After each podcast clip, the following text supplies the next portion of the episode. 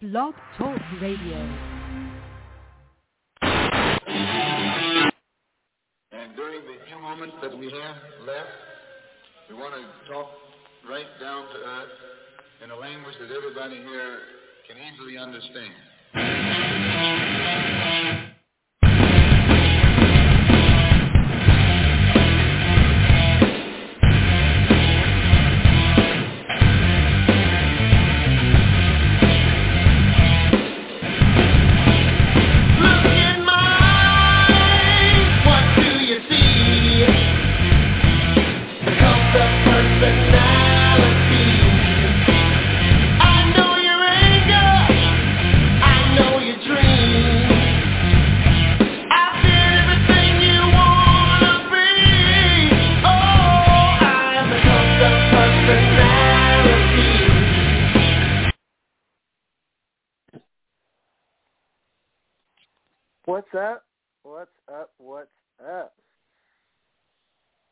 Watching NXT Takeover Stand and Deliver Night Two. Adam Cole versus Kyle O'Reilly, who just got thrown off the apron, and Nick Joseph having conniption fit. Not really.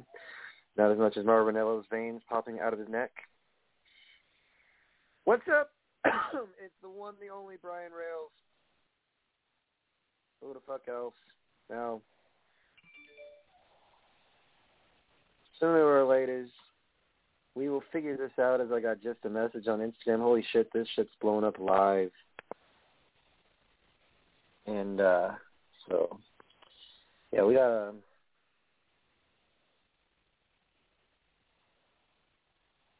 Yeah, I understand.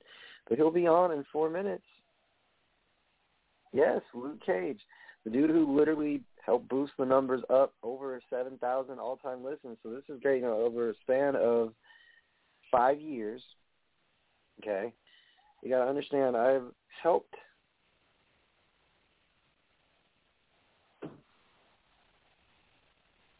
Yep, I'm gonna message this person right now. Not not uh, our guest, but this person on Instagram. He's really cool.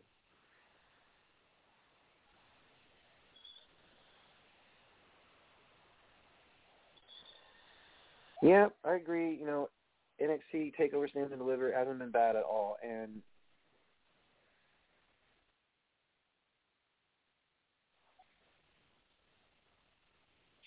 well, you know what? If you didn't like it, then you always have the choice not to show up and watch.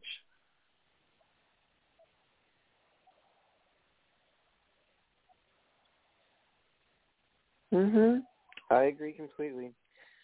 So in just a minute's time or whenever, actually two minutes, you know, we have time to run down the line for NXT. So the NXT Women's Tag Team Championships with Ember Moon and Shotzi Blackheart as the current champions, defending against Candice LeRae and Indy Hartwell from the Way. It was a good match. Very back and forth. Good pacing, you know, all that jazz. But in the end, Ember Moon and Shotzi Blackheart, they did elevate that fucking title, man. It was that match was really good. I liked it. Uh, the championship match, Karrion Kross and Finn Balor, that just finished uh, before Kyle O'Reilly and Adam Cole. What a match! You know, it wasn't your stereotypical beat down for Karrion Kross, but at the same time, okay, we got Aldel Fantasma versus Jordan Devlin. Are we turning Devlin into a babyface? I don't know. I don't think he cares. I don't think some of us care. It told the story, so now there's going to be a feud. Yay! Legado del Fantasma is the champion you absolutely hate and want to throw through a plate glass window, right? I don't know. That's just a comment to some guy made. Again, wrestle underscore radio. And what else? Oh yes. Oh yes. At underscore Brian Rails on Twitter. And for the Facebook, it's Wrestle Radio Network forward slash Facebook dot com. The episode right now can be streamed and downloaded on Apple Tunes the day after, two hours live right after the recording is already done. So that ding you just heard, was uh, the man of the hour, yo. we about to get, we'll say we about to get real. If you ain't real, why are you in wrestling? So I'm also going to quote Samoa Joe. If you say I'm going to fake it to you make it, you're going to be faking it to the rest of your life. So with that being said, our guest is about to join in on the fray. So I'm continuously watching live Adam Cole. Ooh wee, hang on a second. Uh, Uh, one second. Da, da, da.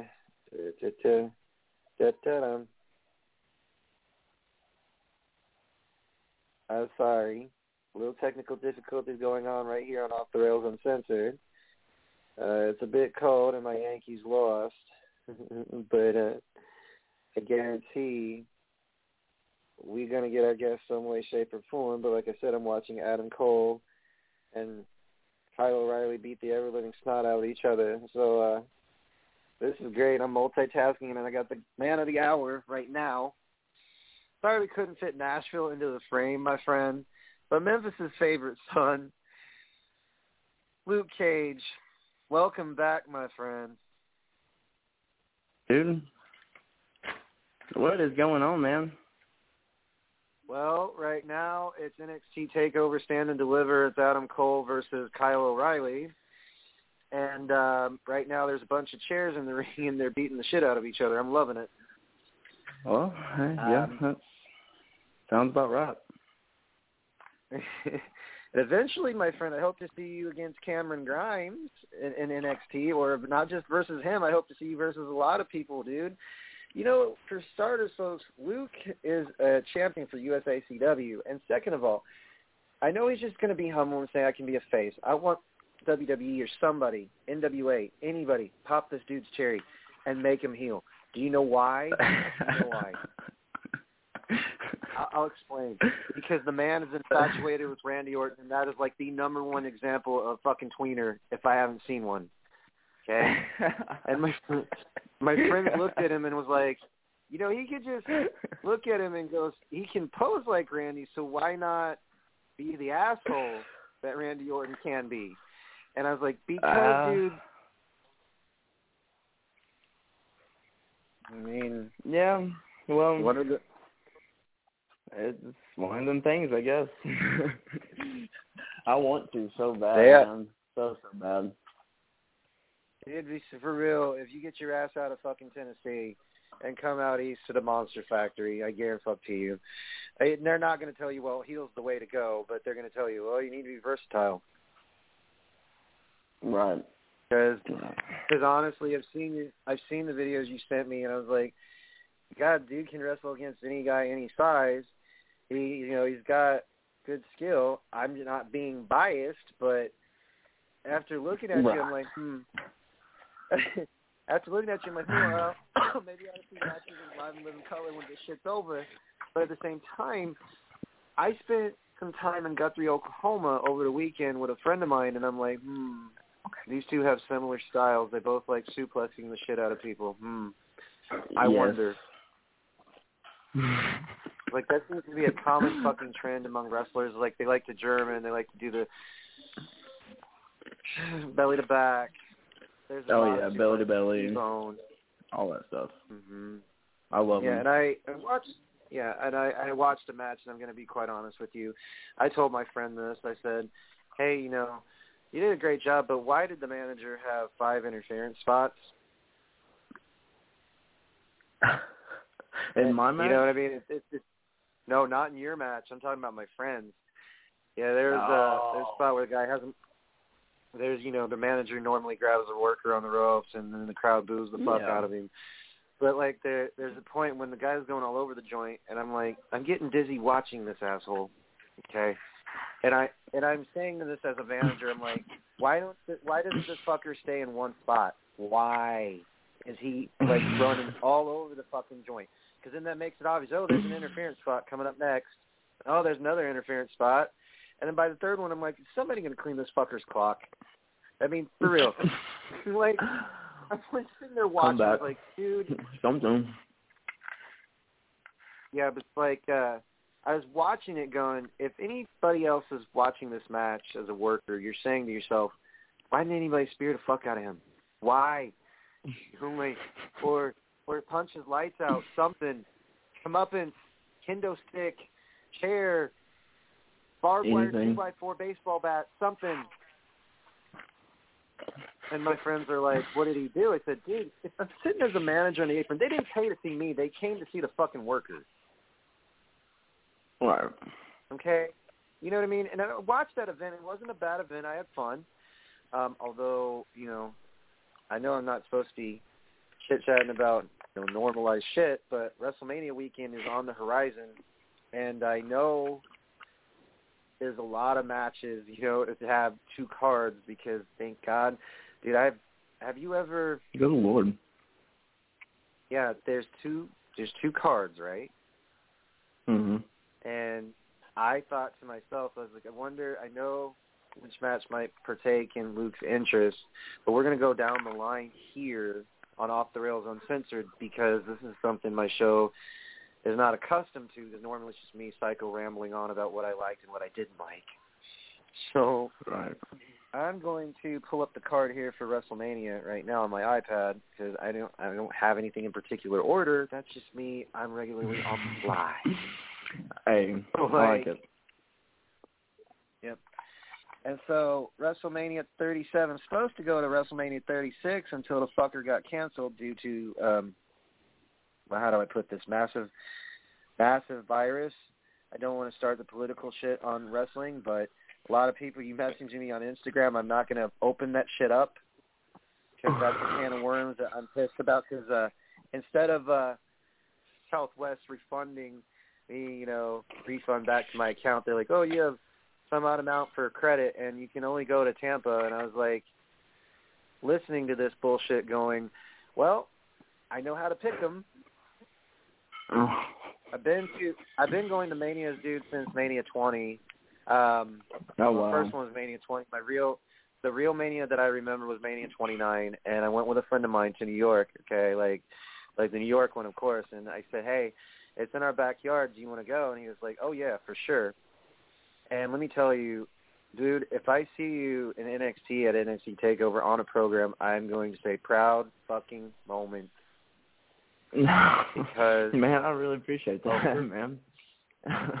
for real, dude. Like honestly, like let's get this shit going because I tell like I tell some people, I'm like, you know, you deserve a better locker room. Not to say that your peers aren't bad, but you deserve a better locker room. Meaning one with your name, one with you know the maybe the marquee for the main event, maybe or co-main event, or something that you know fucking look forward to. Sorry, pardon my French, folks. Um,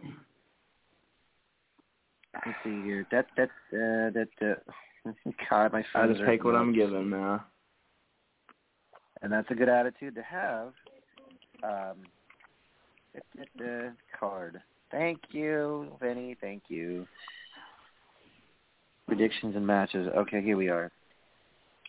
So there's a few tag team championships on the line. This is WWE never stays away. So Raw Tag Team Championship, The New Day versus AJ Styles and Omos.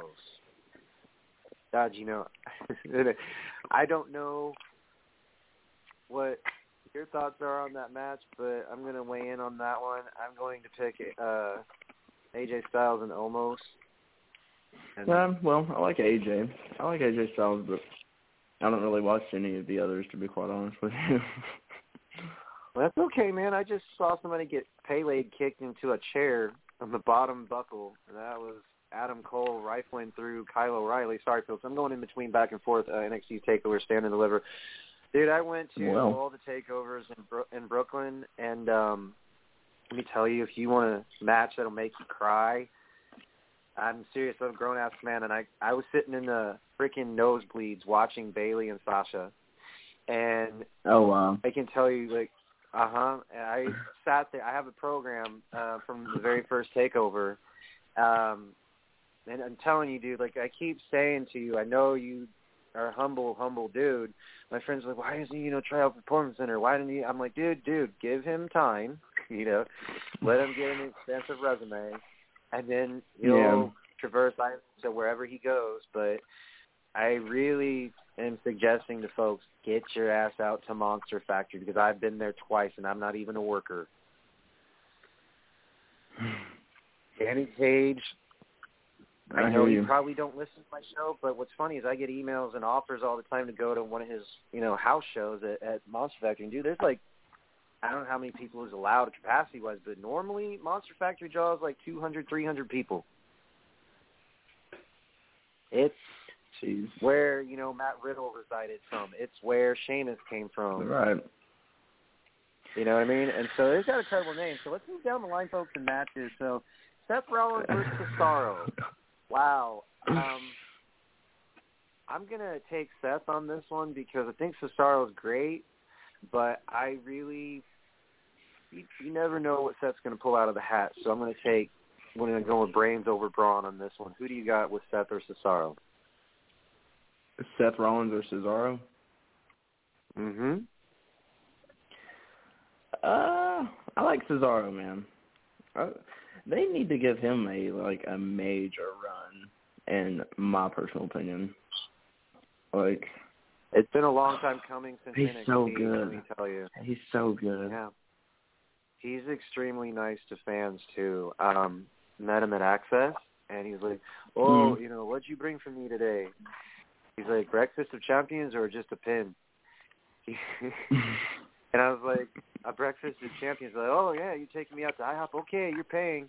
It was funny. No, He's just a funny guy. Oh Hell yeah. goodness. That's This- awesome.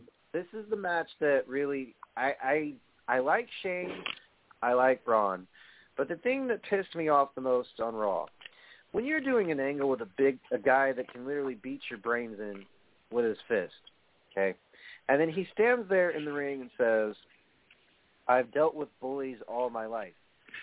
I said to myself in my head, "Is bullshit one word or two?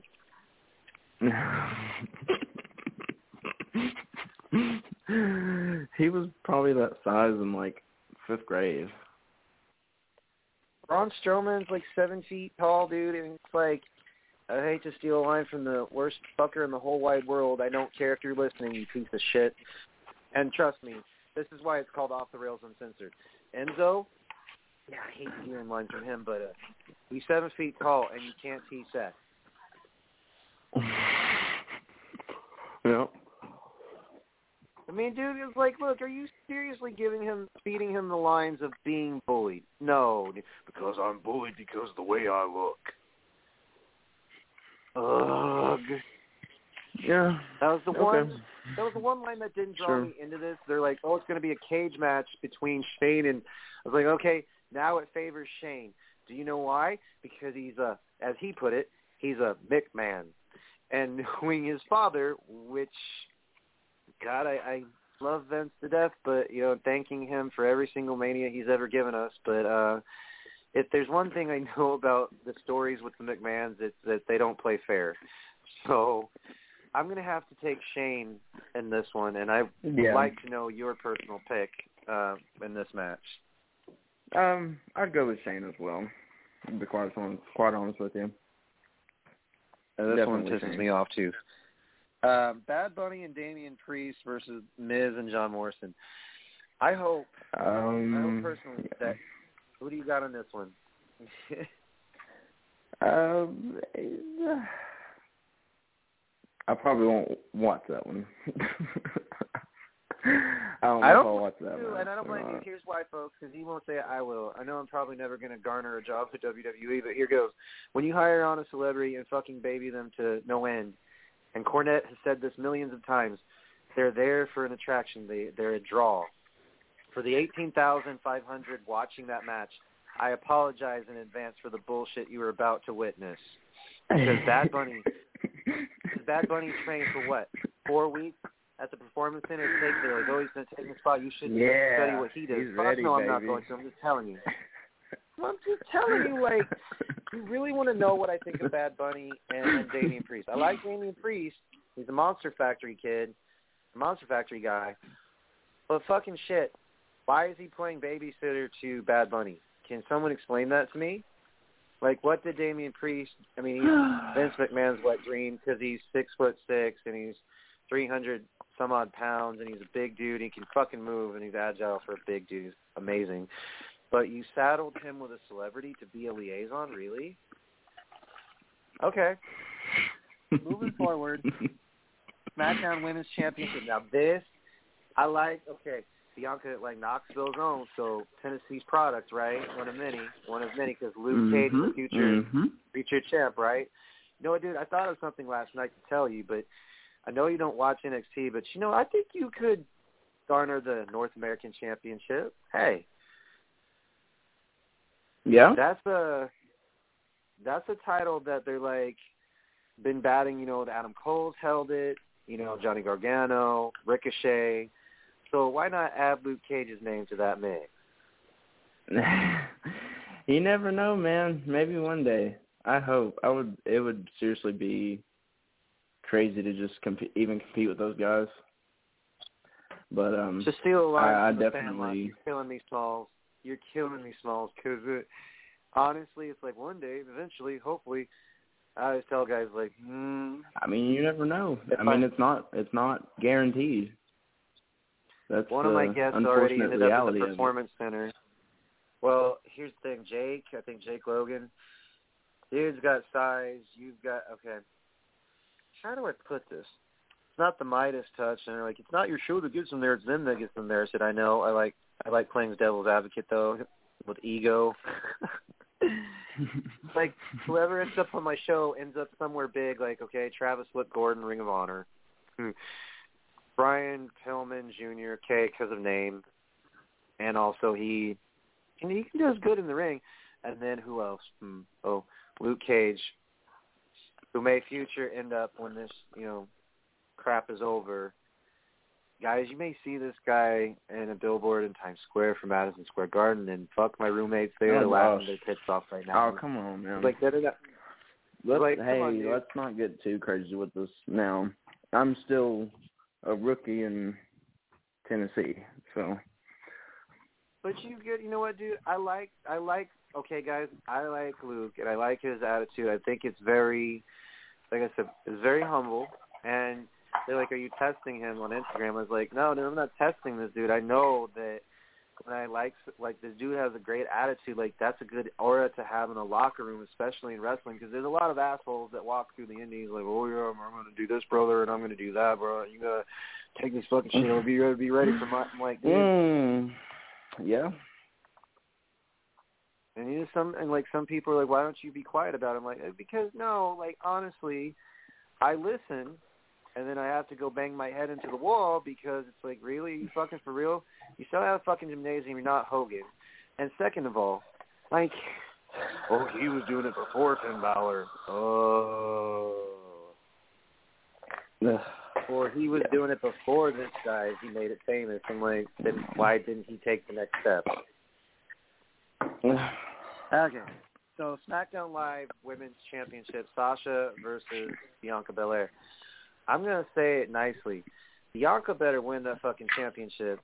She's gonna make the second woman in history look like a fucking fool, like Asuka. As I was there for Mania 34, and I and I was like, okay, cool. You know, for sure they're gonna give Asuka the opportunity to win a championship. It was a good match, Charlotte Charlotte versus Asuka, and this is very similar. You got Bianca Belair at the B E E S T of uh, WWE versus the boss, the legit boss, Sasha Banks. This is a tough one for me, but I'm gonna go with Mm. uh, Bianca Belair, who's like the uh, I don't know, she's not favored to win, but she's kind of like the underdog. So I'm gonna shoot for Bianca. Yeah, I'm gonna go for the underdog as well. Probably won't. I probably won't catch that match either, but I'm definitely gonna go for the underdog on that one. I'm definitely like Bianca because in NXT, dude, she gave Shayna Baszler a run for her money. There's like, oh, she's not ready yet. Maybe it leads on to bigger and better things because then you have, let's see here, the WWE Championship, Bobby Lashley versus Drew McIntyre. Um, I smell a screw job out of this whole thing because there's no way that the Hurt Business just stand there and MVP just lets, you know, Shelton Benjamin and Cedric Alexander talk to him in a certain kind of way and they throw him into the wall. I'm like, okay. Yeah, I hate Yeah. stories, but I'll go. I'll just roll with it. And they're like, "We should be just satisfied as a fan." I'm like, "Okay, there's another peeve of mine: telling a fan how to feel." Mm-mm. Oof. And I just got told that on Instagram. It's like, maybe if you just once were fucking satisfied. I was like, um, hello. Ouch. I was like, no, dude, because I've been to several manias where it was shit-tastic, okay? And I can say that because I've been to all the, and okay, I usually go to the takeovers before that, and I've seen matches that make you go, whoa, you know, that was cool, or oh, that was awesome. Mhm. I'm not complaining of being at the spectacle that people wish they could go to eventually one day. Like, it is like the Super Bowl of all Super Bowls. And when I say shit-tastic, it wasn't bad. It wasn't good. Just some of the matches that I've seen and, and gone down have not been, you know, it's like, oh man, it could have been better. That what you expected. Yeah, you know what I mean. I'm To not put it like nicely. bored this whole night. Like I'm grateful to go. Like most people would kill Oh, to go yeah. to Mania. But I'm telling you, dog, like sitting there for six hours. Okay, you sit there. It's like the fucking Super Bowl. You he's um, God Bless America sung by some like famous person or whatever. It's like you know. Then you hear some drunk asshole spouting off oh fucking shit, you know, and then you know walk storms off. I was there for Taker's streak ending, and I wanted to throw something. Oh, you my know, like, you could hear a pin. I was, dude. You could hear a pin drop, and I'm, I'm just gonna sit there and say it. It's gonna feel weird. It's gonna feel weird without Undertaker and Sean and Hunter not wrestling, but knowing Oh, I'm Hunter sure. will probably find a way to fucking work. So that the match between McIntyre Lashley, I'm picking Lashley to retain um, because there's no way in hell that that obvious storyline that just broke the TV that Michael Hayes and some you know production crew and them have written it because they're like, well, maybe the fans will be fooled, y'all. Michael, Nah. It's 2021. I love you, but can you please? God, I can I can request him to keep the, the fucking times, but that's not going to happen. And he's like, well, I you know, he sit there and I actually shook hands with the dude after being an extra in WWE, but that's besides the point. It's not about me. It's about WrestleMania. And so night two is going to feature United States Championship Matt Riddle versus Sheamus. Wow, two Monster Factory guys again. That's pretty cool. Um, I'm gonna pick. Holy crap, this is a tough one, and I don't know if Sheamus winning the U.S. title would do him any good because Sheamus is. I think he should be in a bigger title picture than he is. Uh, me too. He is I a mean, hawk look at of a Sheamus's human work. being. dude. He freaking is the nicest, nicest guy you'll ever meet, and very, very welcoming. Very, you know, hi lads, how you doing? One, you know, one response is fine. And he's like, okay. He goes, well, take care of yourselves. You know, it's very, he's very nice and very friendly. So Yeah. gonna pick my pick. I'm gonna pick for this tonight. Um, Oh, I'm going to go with Riddle on this one because Matt Riddle is one of those Are you? workers that. Oh yeah, dude. Because Riddle is like the person that most people are like. Oh well, uh, I don't. I don't suspect he'll win, but. And holy shit, they just went through the stage. Adam Cole and uh Kyle O'Reilly. Holy fuck. Gonna end up a no contest here in front of you. Anyway, sorry folks, I'm getting distracted. Let me see this again. What is what's going on? Oh, Adam Cole just literally slammed his former best friend through the stage, and it's like, oh shit, that looked nasty. Uh, Kevin Owens was uh, versus Sami Zayn with Logan Paul. Ooh, okay, there's someone on the outside. I- I'm gonna pick KO on that one. Yeah, I'm gonna go with KO. Uh, Intercontinental Championship, Big E versus Apollo Crews.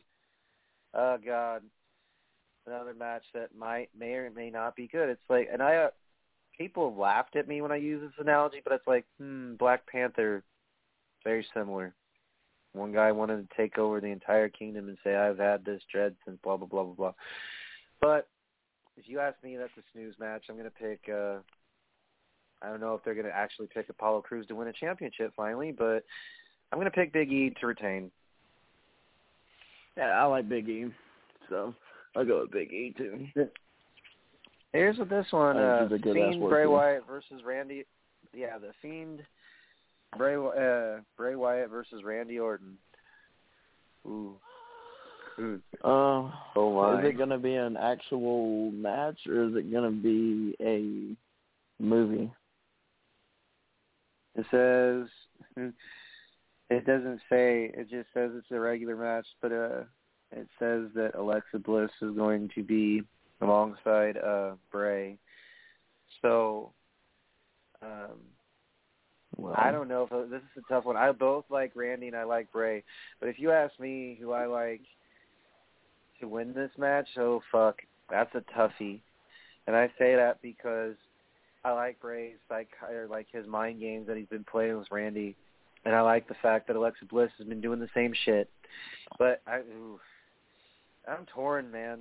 This is a tough fucking match to decide. I'm gonna say Bray Wyatt because. I don't know exactly what mind games he'll be playing, and I don't know if this is going to be a regular match. But if that's if it's not a regular match, it goes in favor of Bray. If it's one of them last man standing slash hardcore rules, yes, Randy Orton's gonna whoop the fuck out of Bray. And I mean that in the most sincerest of ways because Bray Wyatt does not have a winning record at WrestleMania. He's the opposite of the Undertaker. Yeah. Well, let's just. I'm just gonna go with Orton. Short answer. All right, that's cool, man. Let's see. Raw Women's Championship: Asuka versus Rhea Ripley. Um, wow, two NXT alums. I'm gonna gonna be a pick. Rhea. I'm gonna pick Rhea Yes. because uh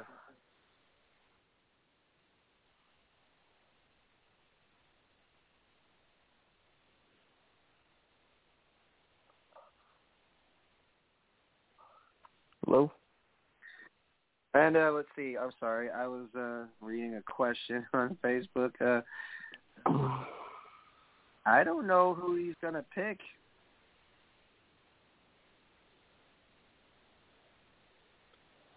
Who I'm God almighty, I'm getting blown up on Facebook. Yeah, you can see here. Nothing. Let's see here.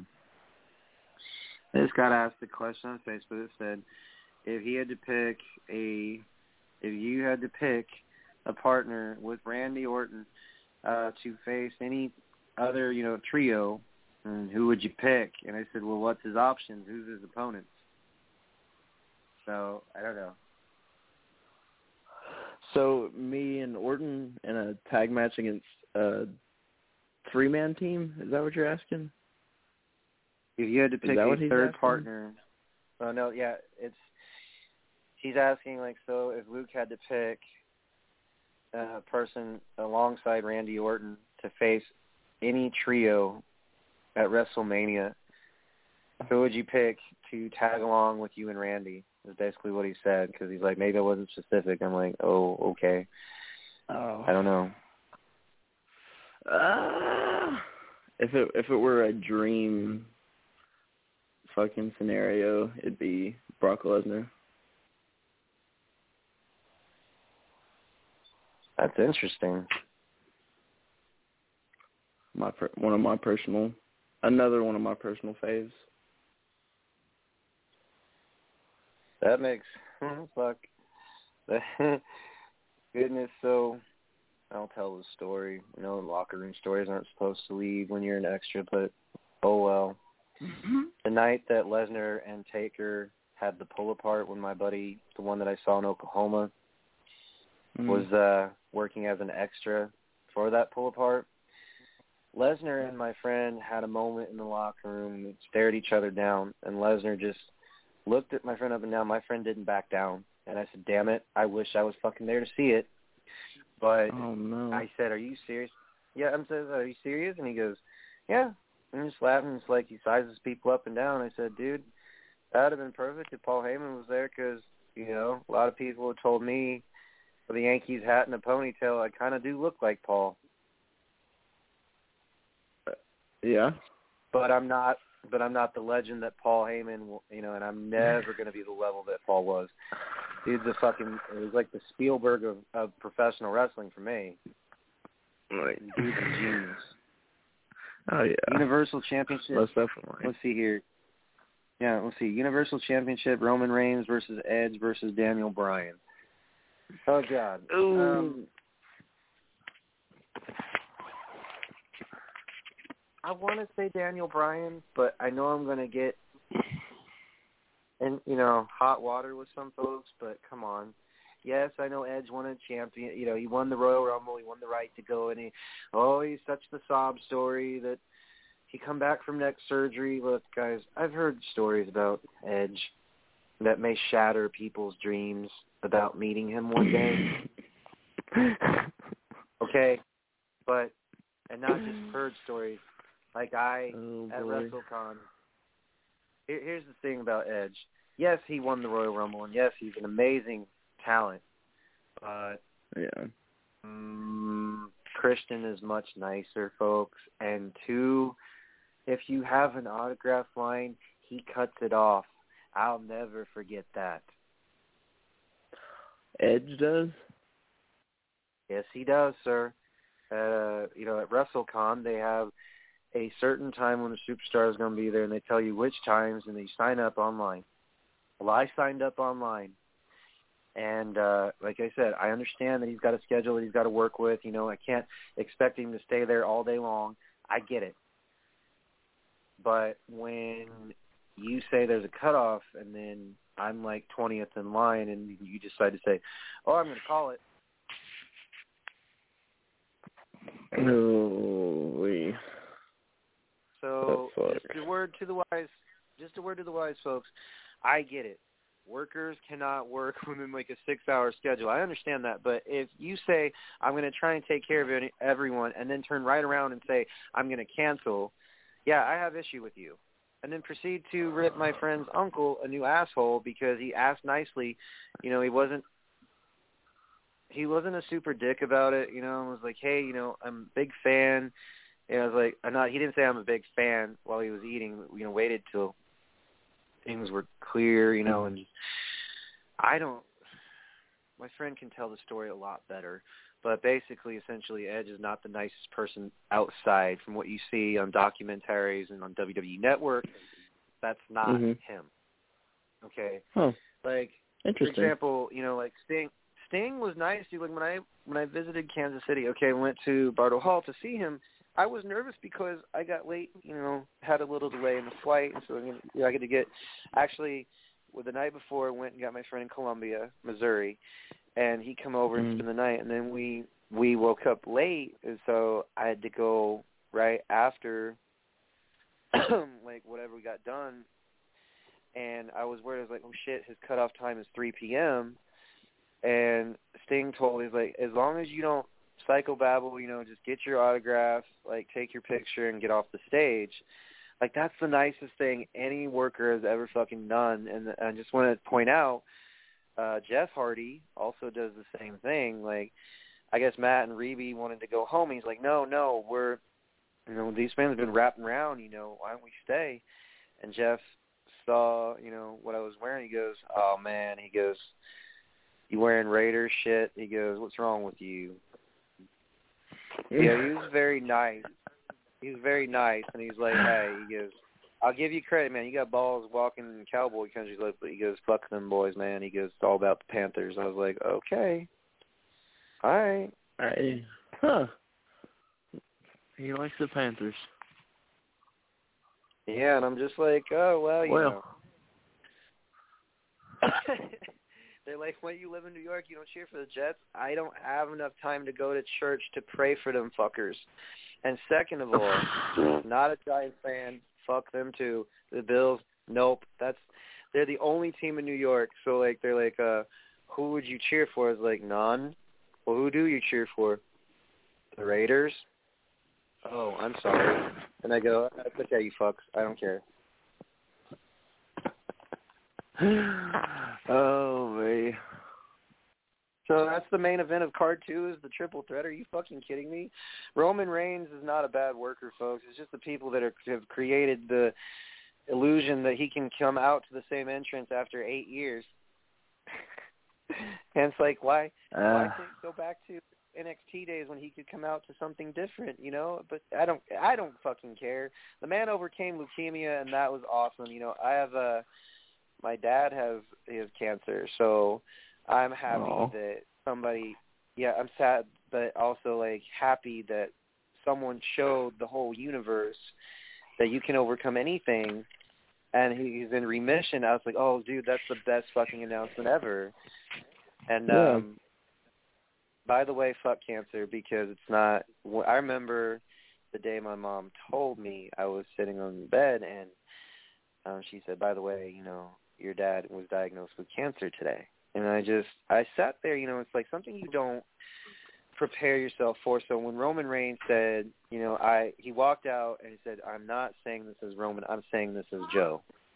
And you know, it's a real moment when someone says something, okay, like uh they have cancer, they're dying, or something like that. And some, I'm to tell you a story, Luke. So, okay, the friend that went with me to see Sting, uh, his name is Chris. And mad props to you, dude, for you know letting me come and get you. But um, we were sitting at Royal Rumble in Houston, and there was a dude sitting adjacent right next to us, to the left of us. And he said, "Oh, I bet you it's just a gimmick. I bet you he really doesn't have cancer." I about turned around and punched it. I wanted to punch this dude in the face so oh bad. Oh my gosh.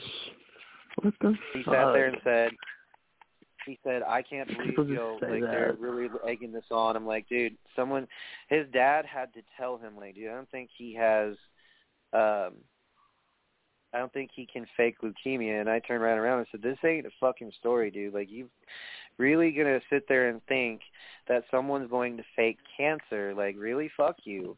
Yeah. Uh, So, ladies and gentlemen, that was the card for WrestleMania, and I'm gonna sit here and tell you right now, as I said with my iPad, and I'm gonna queue up uh, the normal thing that I normally do. Um, the Yankees aren't playing baseball. That's not my excuse for doing a Thursday show. Thank you to my roommate who just asked that dumb question. Well, so the Yankees ain't playing, so you got to guess? I'm like, yes, douche. This dude is the future of wrestling. Okay. He's one of the futures of wrestling. Oh man. Yeah. What you being so humble Hopefully. for? All right, I, so, this is how I am, brother. This is how I am. I just, I'm still not used to it, you know. It's still also surreal, even at this level. It's it's surreal. Well, all right, folks. This is the point in the show. Well, uh, if you have children under the age of 18, this show contains a lot of expletives, as you've heard earlier, right? So F-bombs be dropping down more than D-Day, okay? If you repeat any of what I say, you are one dumb motherfucker. And two, I am not responsible for your child getting detention, detained, or asked what is psychologically wrong with you. Okay? I'm not responsible for that. That's the disclaimer. Okay? This show contains expletives not suitable for minors under the age of 18.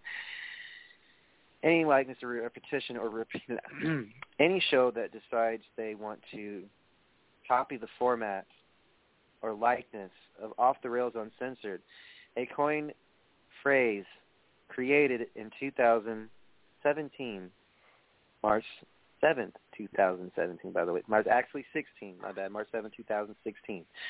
You will be fined $45 for every use of the word or phrase off the rails uncensored, and yes, it will go into my account.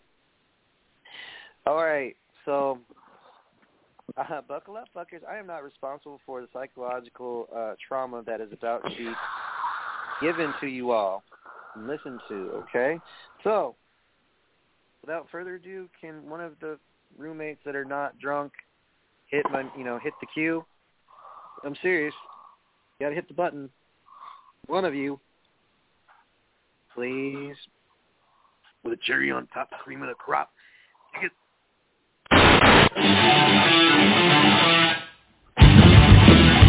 Look in my eyes, what do you see? The cost of something I would.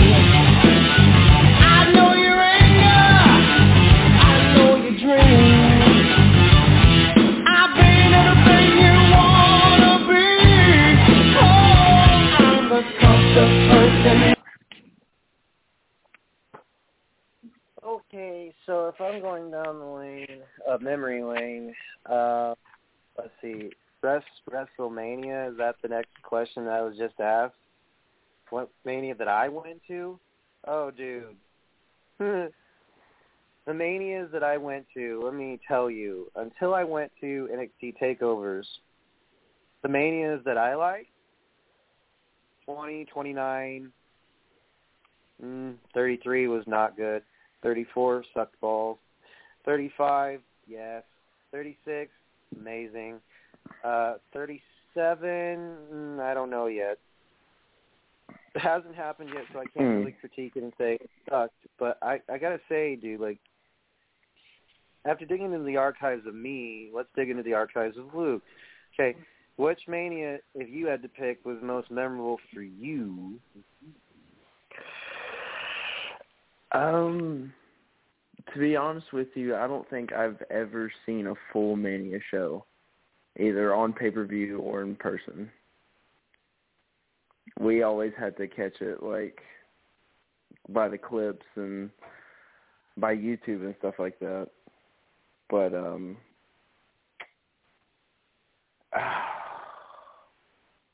there's so many matches, so many matches I like. It's more matches instead of the whole show, I should say. And that's fine, dude, because WrestleMania is like, oh, it's like, okay, folks, how do I put, Luke and I both know this. It's like sitting down, trying to sit down for four and a half, five hours, literally, and watching a bigger version of Raw, and SmackDown Live, and NXT. And I say that nicely because on the card, you know, you're so used to, if you're so used to going to a local show, like an indie show, uh, their cards are long. I mean, it's two hours, three hours long, but that's because the promoter decides, okay, we're gonna have you do this, we're gonna have you this person go over, and they pull a meeting and they say, okay, tonight, you know, we're gonna honor this person, or tonight we're gonna do this. And I said, it's not how every indie show works. I'm pretty sure it's different, you know, but essentially, dude, like I got asked the last question. Like it's funny. They go, so if he, if like, what was it? Oh my God, they first. Okay, so if he got chosen to go to any division in wrestling, you know, where would where would he choose to go? That's the same question you asked last time, bro. That's seriously the same question you asked. And that's kind of funny. Yeah, it's not. It's not to say that it's bad, but right, right. He went to NXT UK, NXT if they had Japan. I'm like, well, dude, there's New Japan, there's IWGP, there's ICW. There's a shit ton out there, and that's good because then that means Luke has more opportunity to shine wherever he ends up. It just, Right. am I, you know what I mean? Like, if you have the opportunity, okay, can you ask a different question because you're going around in circles? No, seriously, bro. Like I appreciate it, and I wrestle underscore radio, uh, wrestle radio network forward slash facebook dot com. Oh, I All right. let's let's see. Okay, so they want to ask, does Luke prefer tag team over solo, or does he prefer solo over tag team? Hmm. Um, That is a it good question. it depends on the the partner as well as the opponent. If it's if it's an angle style tag team match, absolutely. But if it's kind of just a, a put together kind of thing, like I, I like them, but it's not really what I'm comfortable doing. Um, more so, I like solo action the best. I prefer I think solo solo. action gives a worker. Well, some guys are built for tag team, some guys are built for solo, and I just want to point out here: it doesn't matter what you are, as long as you're working. exactly. And, you know, you just take the opportunity as a promoter gives you, and it's like, okay, I like you with this, this, this guy right here. You guys will be a team, and here's your, you know. I don't and I want to just bring this to your attention, dude. I know that I mentioned a lot, you know, manage, you know, manager this, manager that to workers, but it all depends on the manager. Like if you have a baby face manager like Jimmy Hart, who is an example of a great baby face manager, or um back in the day, Captain Lou Albano, I get, or hell, even Jim Cornette. Mm-hmm. And I know Jim gets a lot of flack for being the asshole who's being straight up honest. I don't give a fuck. I love Jim to death. Um, and and this be well, then you must love racism. Really, dude? Did you just say that to me? Wow. Didn't he vote? I don't. Biden in That, there? Wasn't he like this dude basically. strongly against Donald Trump? Well, he like that. okay. Not Well, to make Cornette it political or anything, but I'm just he posted a lot of shit about Donald Trump and how he detested him, and a lot of people were saying, "Well, aren't you calling the kettle black because you two are like a racist for what you said about this gimmick and that gimmick?" And I'm like, "Look, why can't you all just take a fucking step back and think it's professional wrestling?" And Jim Cornette made a comment, and it involved a noose and this, that, the other. He's like, "Well, if you leave it on this call," I don't recall exactly what the quote was even you know to the point where he says some stupid shit and does you know he says I probably am going to get in trouble for saying this and he says it all the time on his podcast. So how can you fault for being honest, you know, about certain situations? Now, yeah. granted, yes, he, he's just honest with a lot of stuff, dude. That's just my personal opinion about Jim. Like he's just he's honestly, he's in a position to not worry about getting blacklisted or anything like that. So he's able Well, to not voice his WWE obviously let him back in, so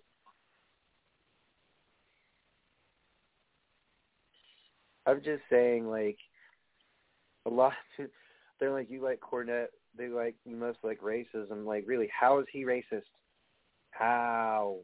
Oh, is it because he gave New Jack a gangster gimmick, like his in 1994 in Smoky Mountain Pro, which resided in Tennessee, and Cornette somehow garnered a lot of audience, and the the place was jam packed. in New Jack, he let New Jack have free range, okay, Yeah. and so so the whole story with New Jack is one one night he couldn't his throat was killing him, so he got like a, a baby a white doll from Walmart, okay, and he put a small stick and he put like a string around its neck. Okay, Oh. so how is that?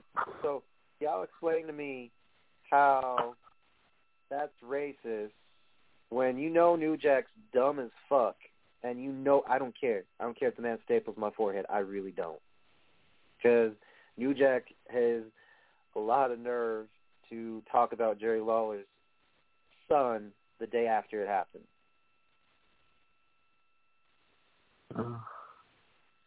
The day after the death of Jerry Lawler's son, New Jack went on Twitter and basically said, "No one cares about you know Brian Lawler. Too soon." Mm. Exactly what was said. That's exactly what was said. And yes, I know it's being petty by mentioning shit like that, but I'm mentioning shit that Jim used to do. He said, "Hey, he goes, all all I had to have New Jack do is, hey, can you go out there and piss off a bunch of white people?" Okay, so Cornette's racist, then he pissed off his own kind because they literally had had security escorts and police escort New Jack and Mustafa and D'Lo Brown out of the state because it was that bad. Uh, Because people were Yeah. saying, "I'm going to kill you." Yeah, there was that. And Jim Cornette said, "I remember he's like, I can't indict New Jack for doing certain stuff." He was talking about the mass transit incident where a 17 year old lied about his age and said, you know, hey, he came up to New Jack and said, "Can I, you know, ha- get this offense in and can I bleed?" First of all, rule in wrestling is do not ever say, "Can I get said offense in?" And two, I mean, bleed. Okay, so New Jack took the end of a stick, uh, you know, like a, I don't know what blade he used, but fuck, this kid was ripped open, and he started bleeding Oh. like a fucking faucet. Yeah, it was under Bleeding Like a Faucet. And Devon, Devon was this kid's partner. Okay, and I'm not trying to get off topic here, but you all want to mention how Jim Cornette's racist. There's a lot worse fucking things in wrestling that you will never ever hear about, but you read about and you think, is it true? Did this really happen? There's a lot of racist incidents, dudes. Come fuck on with this shit. You think Uh, you think Jim Cornette's racist? Michael Hayes, anyone? Hello. I mean, look at Asuka and Shinsuke Nakamura. Let's talk about that. You want to talk about screwing people out of a Rumble victory? There are only four other individuals that have lost their opportunity for a championship: Asuka, Shinsuke, in 2018, a no decision with AJ Styles. Are you fucking kidding me? A world-renowned dude from Japan. They're like, well, Michael is like very in tune. It's not Michael Hayes' fault. Oh, really? Because he's a senior producer, and you don't think Mm. he has a say in that shit? They're like, well, you want to get political? It's like, dude, come on. I tried out for NXT back in 2013. I can tell you there are some people in WWE. I cannot mention more names because I will get fucking shut off because they have done that to me before on this show. Believe me, they have more control over certain podcasts than you think. So, you the guy to the guy who actually let me rephrase it to the fucker who said that Jim Cornette is you like racism. No, dude, I'm mixed. How the fuck can I be racist?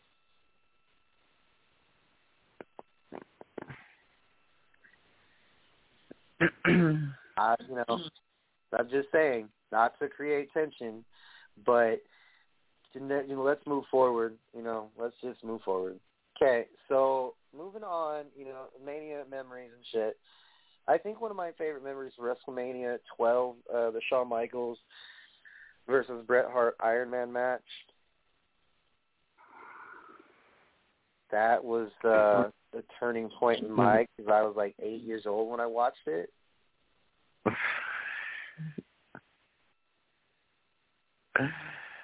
oh man.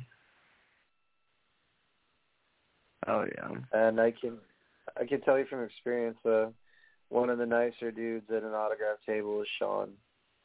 And they said, Why?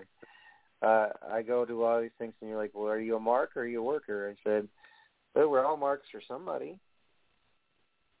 I mean, you know, we can sit there and we can sit here and play this game of tiddlywinks, but uh my roommate True. goes, You're such he's like, You're such a mark and I was like, uh, wouldn't you know use terms around me. Why? Because it incites the rage. Hmm. Why? You keep asking why. It's because, dude, at SmackDown, I tell this story, he starts laughing his ass. At SmackDown Live post WrestleMania, we were sitting in the audience, and I told this before. Um, guy said to his girl, "I'm sitting there listening to this bullshit, this nonsensical bullshit." Well, you know they, the, oh they're beating the shit out of each other. Oh, see, they put the they separate the superstars. You know, the babies stay with the babies and the heels stay with the heels. I turn and rip. I turned my head and snapped back and looked and said, "Are you?" It was like, should I start paying you or Vince? Because at that point, my it triggered me. Why? Because like you're you're sitting there using terms, and I said, okay, have you trained in professional wrestling at all? Have you trained in a res- uh, wrestling ring? Well, have you? Actually, yes, I have. Yep. How long you been around? I said, I did. I started my career in 2009. Okay, and let me explain something to you. I have more respect for the men and women that have take not just taken their lumps in the ring, but have stood there and bled, have uh, signed autographs when they were tired, when they were sick, Mhm. you know, and they didn't want to be there. But you know, wrestling, if you don't show up, you don't get paid. Lose your spot.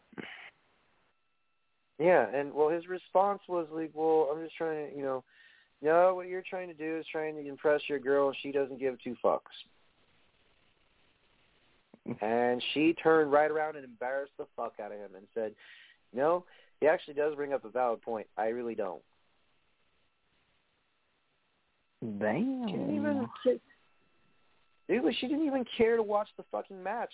She was just laughing at the whole time I was talking to her. So in other words, like, dude, I don't even fucking look. I just want to enjoy a show and and watch a match, and without having to listen to people who don't know jack shit about the inner workings of the business, but they think they do. They, you know, watching uh, Dark Side of the Ring, or they're um, reading what uh, the dirt sheets are telling them is going to happen, and I'm like, well, so and so said this, so it must be true, and I'm like, great. I don't remember or recall the number one guy that you know starts and stirs up shit on the fucking dirt sheets, but I can tell you, he's not a bad dude. But what he did at WrestleMania 34 was complete and utter shit. Like he made predictions like, oh, so and so is going to be uh, the partner of Braun Strowman in the match with Cesaro and Sheamus, and I'm like, I don't get why you would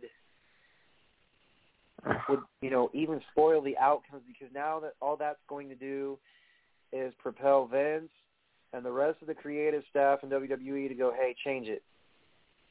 Yeah. Oh, Meltzer, there it is. There it is, Dave Meltzer.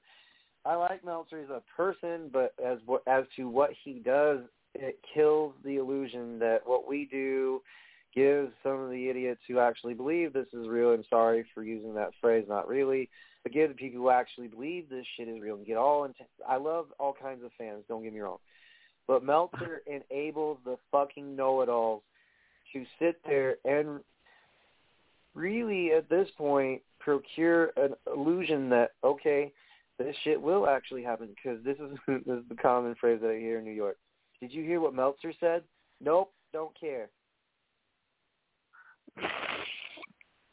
Because that is the fucker who sat there and literally ruined WrestleMania 34 for me and the 78,000 people that sat there in that shithole known as the Superdome. I'm sorry, but it is a shithole. a sinkhole. I mean, the Superdome. Sorry. it's not mine. Well, like, dude, it's fucking from the. You would think they would clean the shit up after Katrina. They really don't. They really did hmm. not clean up New Orleans at all. They claim to be nice there. New Yorkers look like saints compared to them. Because I remember going Wow. to a hotel after after the event was over, and I was trying to call an Uber.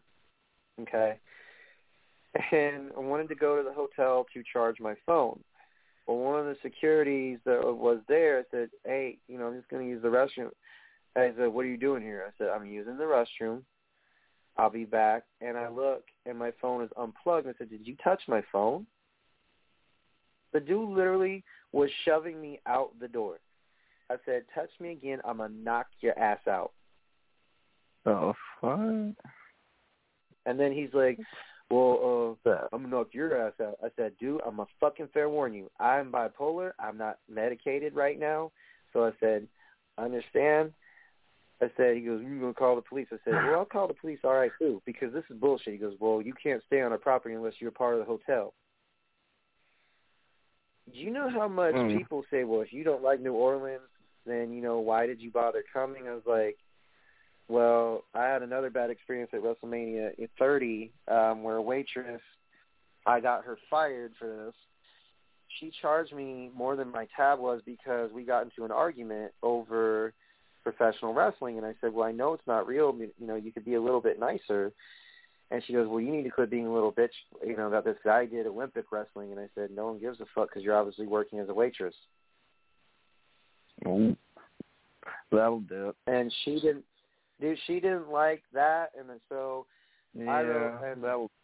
you can get you can get fired for adding your own gratuity.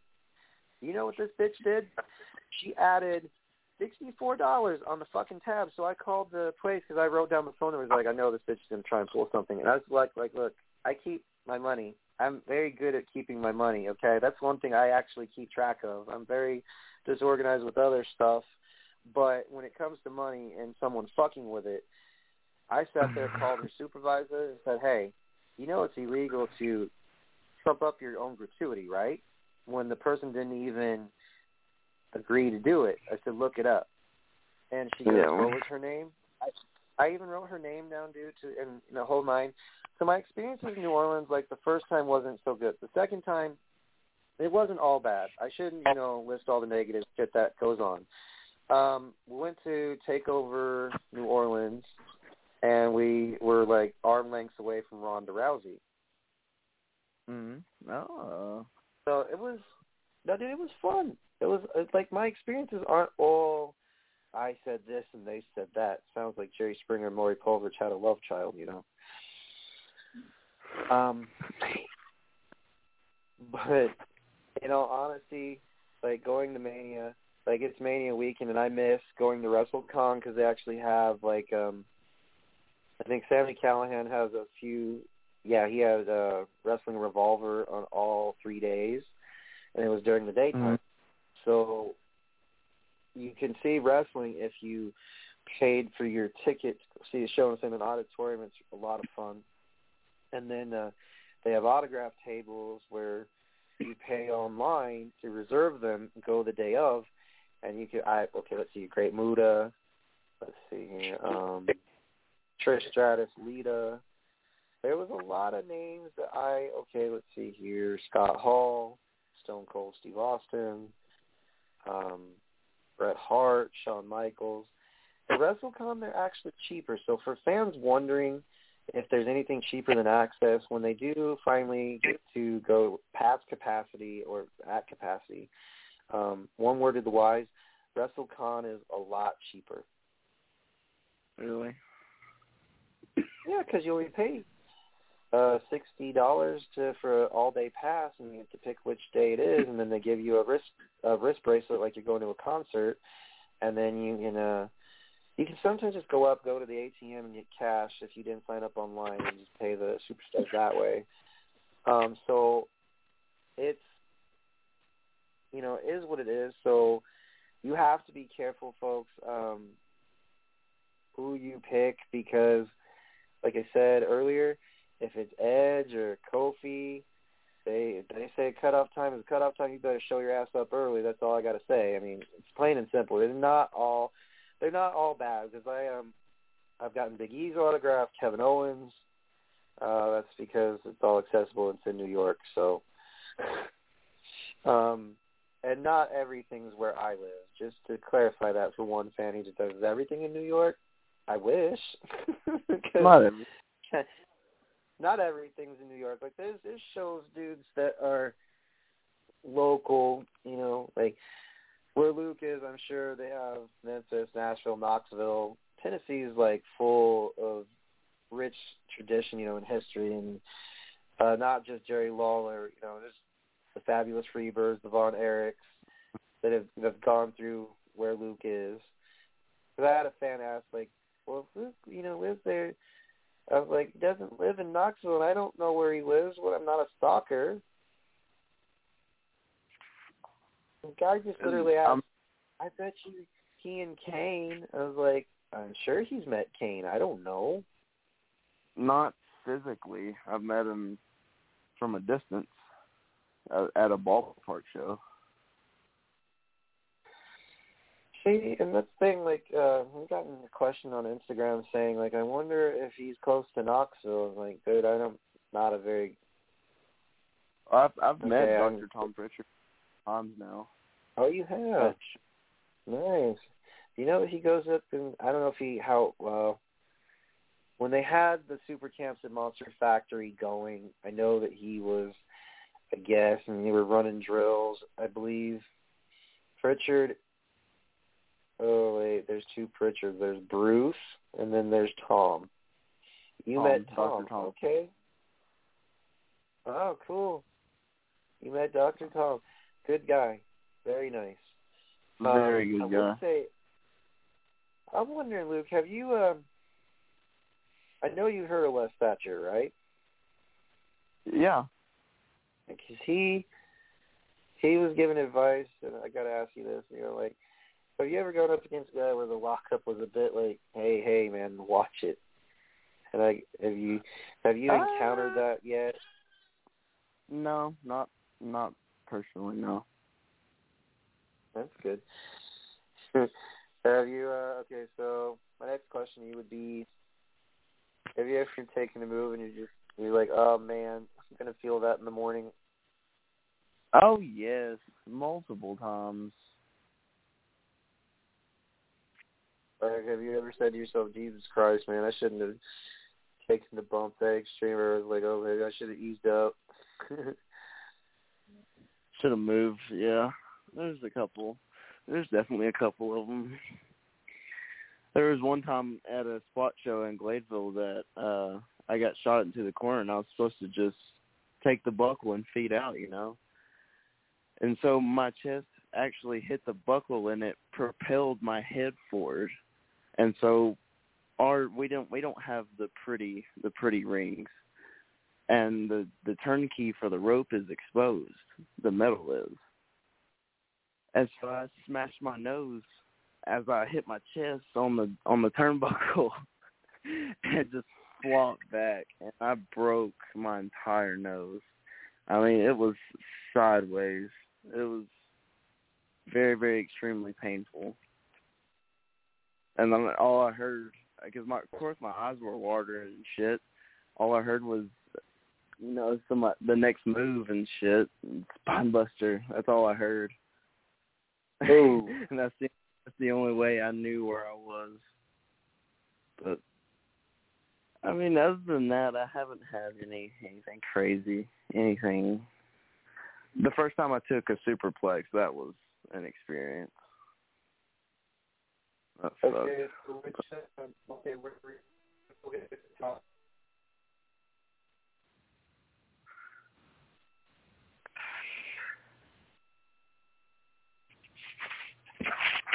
Or, or were you the guy giving? The superplex. Uh huh. Uh, the first time, no, I don't believe so. Second time, yeah.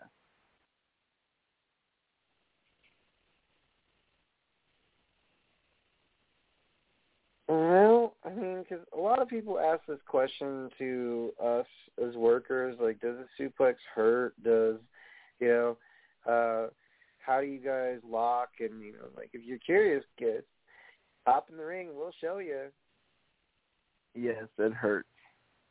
Because the dude just asked, he's like, so what is hurts worse, the suplex or the dude? If you do a suplex wrong, if you do any move that you're not trained to do, I suggest like not doing it because are you are you new, Yeah. dude? Are you new in wrestling? Is that why you're asking the question?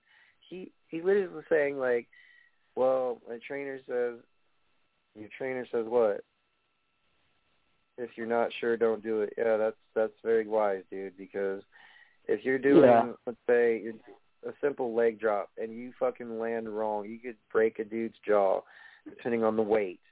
You could Right. like snap the dude's neck if you whatever leg style leg drop you're doing. Also, when you're locking up, it's let me answer this question. If you're locking up and you do it stiff, I don't really care because I'm short ass motherfucker. But if I'm tall and you lock horns with me a certain way, like if you do the collar elbow tie up and uh, you slap the back of my neck, we're gonna be having words. Yeah, that's he just asked, like, what if fun. I? Because guy said I was stiff when I was doing lockup. I said that's not a good thing, because if I'm a veteran and I've already, you know, I've been through certain systems before, dude. I was at the old performance center. Actually, it's not old, but I call it old performance center because they'll tell you. Like, okay, you're on a model-like runway and you have a minute and 30 seconds to tell not it's not just Hunter. People that's the misconception about the performance center. Jesus Christ, I have to answer this question sometimes. When you get to the PC, dude, you are in front of Matt Bloom, you are in front of Sarah Amato, you are in front of Norman Smiley, and not just them, but you're in front of like twelve different scouts and agents, and you have a minute and thirty seconds to tell the world who you are and why your gimmick and what works and where you came from and what the origin of your character is. And yes, condensed amount of time. So if you want my advice on how you can get to the PC, work really hard, look a certain way, look for what they're looking for, do your research, work out every day because if you're mat, if you're fat and out of shape, you're not going to be like Bronson Reed, who is amazing, by the way, for a big dude. But let me tell you something: it doesn't matter what size you are, you have to be in shape. If you're in, not just WWE, NWA, Impact, so on and so forth. Um, Right. Even independent wrestling, like lift weights, eat right. Your job is, as a worker is to look good. So to answer your question, dude, about going to the performance center, um, let me explain this to you. You have to be next level shit. You cannot be stammering, stuttering around saying, "Oh, you know, I'm going to be the next champion." The fuck you are, because there's a hundred fuckers that are going to sit there and say, "I'm going to be the next champion." What makes you different? Basically, Yeah. you can be unique as you want to be, but you better fall your ass back in line and do what uh, Hunter or Vince or any of the road or road agents tell you, because guarantee you, Brian James and, and them are not going to sit there, Michael Hayes for that matter too, and they're not going to sit there and be empathetic towards you if you don't know what the fuck you're doing at the level you are. So right. to answer to answer that question, yes, like when you go to the PC it's going to be intimidating. So are you going to the PC or what's the deal? Okay. I don't know. That's just it's you know like uh That's not well, up to me. That dude, well, the, the well the dudes uh, that was asking the question was asking me or not like I should I consider going because I've been in the independents for he's like been you've been in the independents for eight years, dude. Then pull the fucking trigger and go. Is your trainer saying you can go? Better than go. I'm not gonna sit here and tell you you can or cannot. It's up to you. I'm sorry, Luke, from taking so much time in psycho babbling. Um, let's see what else. Okay.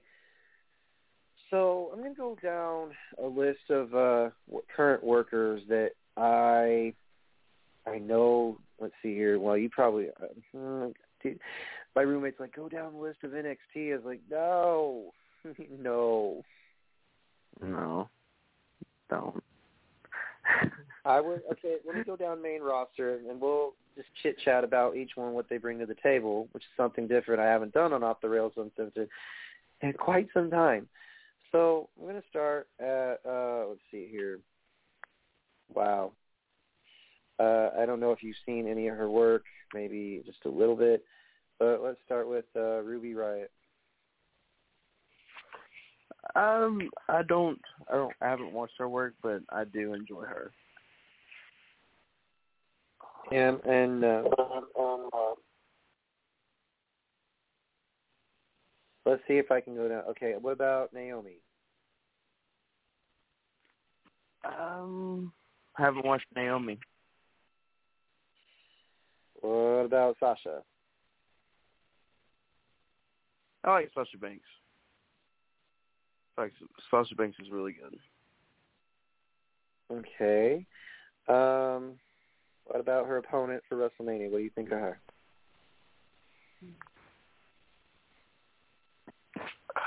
Who was her opponent for WrestleMania again? Bianca Belair. Ah. She's one of Uh, Tennessee's favorite children. Yeah.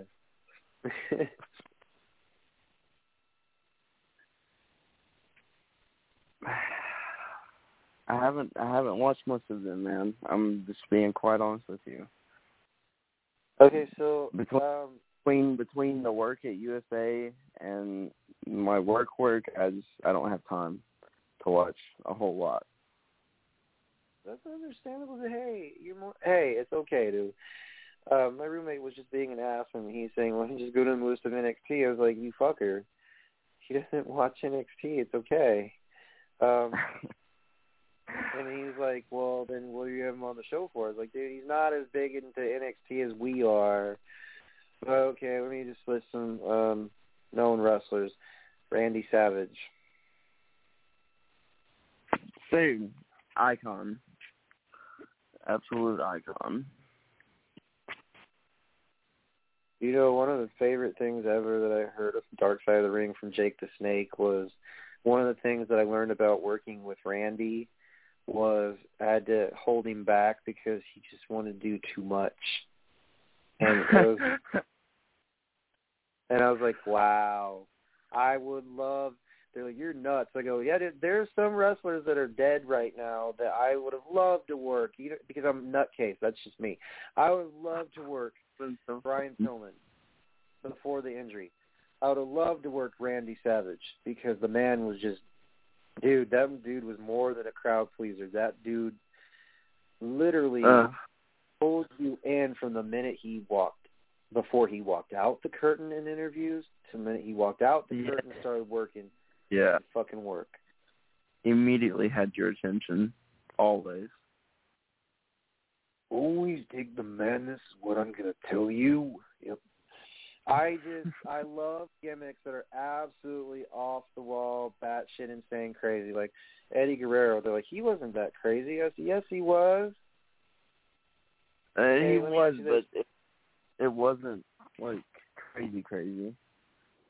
It wasn't crazy, crazy. Okay, so I don't. I'm not gonna ask him that question. Somebody literally just. Okay, fine. I will. Chris Benoit. Mm, let's move on. Yep, that's what I was gonna say. Um, let's see here. Vader. I like watching Vader. Vader. Oh my god, I couldn't believe the first time I saw him moonsault. I was like, Jesus Christ. How? The dude for a big guy his size to do the moves that he did. I mean, you can't. You can't ask for a better heel than Vader. Oh. Jeez. Especially the matches with him and Flair, I'm just like, oh. Yes, oh, yes. I want to commend Rito. Oh, there's another one we could. Okay, so Ric. What about Rick?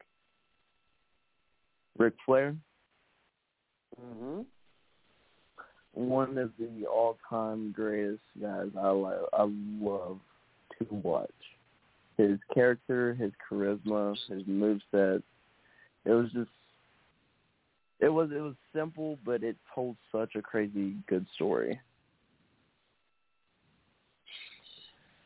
I think a lot of people misunderstand. Like this is all Ric has ever known since the mid '60s, and Yeah. really, I think if people would understand Ric, it sounds something like this.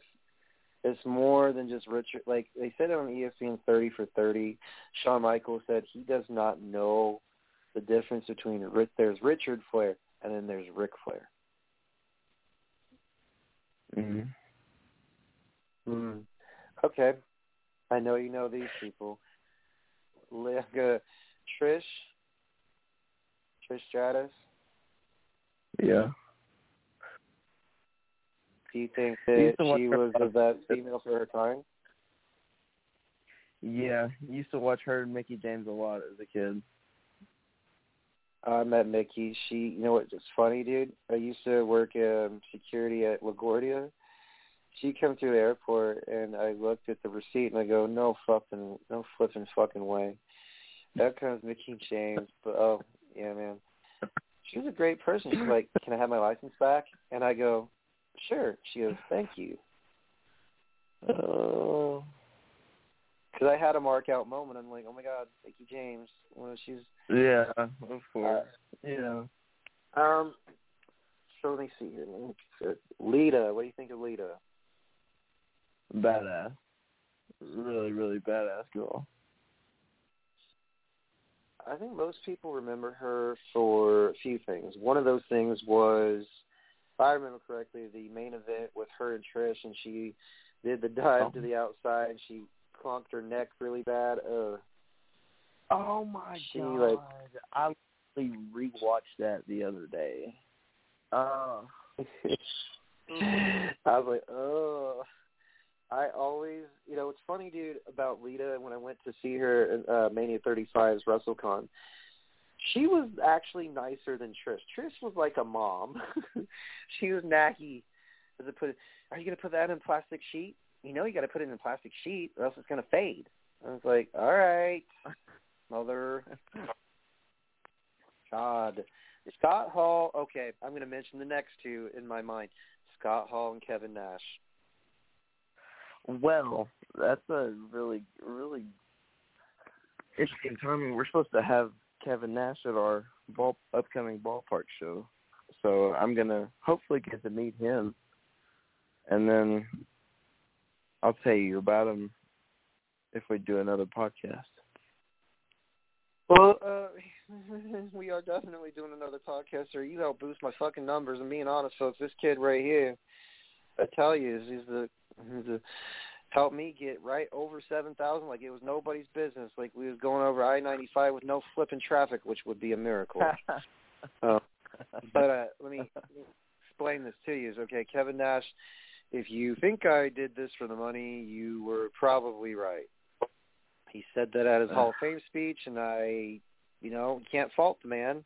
He's seven feet tall, and I'm not gonna say, I'm not gonna say it, Vinny. I ain't gonna fucking say it. I I'm not going to say that little rat with a freaking earring piece from the 1990s, what he says. Nuh-uh. Mm-mm. You are not getting me to say it even if you tell me what my favorite food. Mm-mm. Well, I hate saying the little rap phrase, dude. No, please don't make me turn into evil Enzo. It's it's kind of funny when I do though.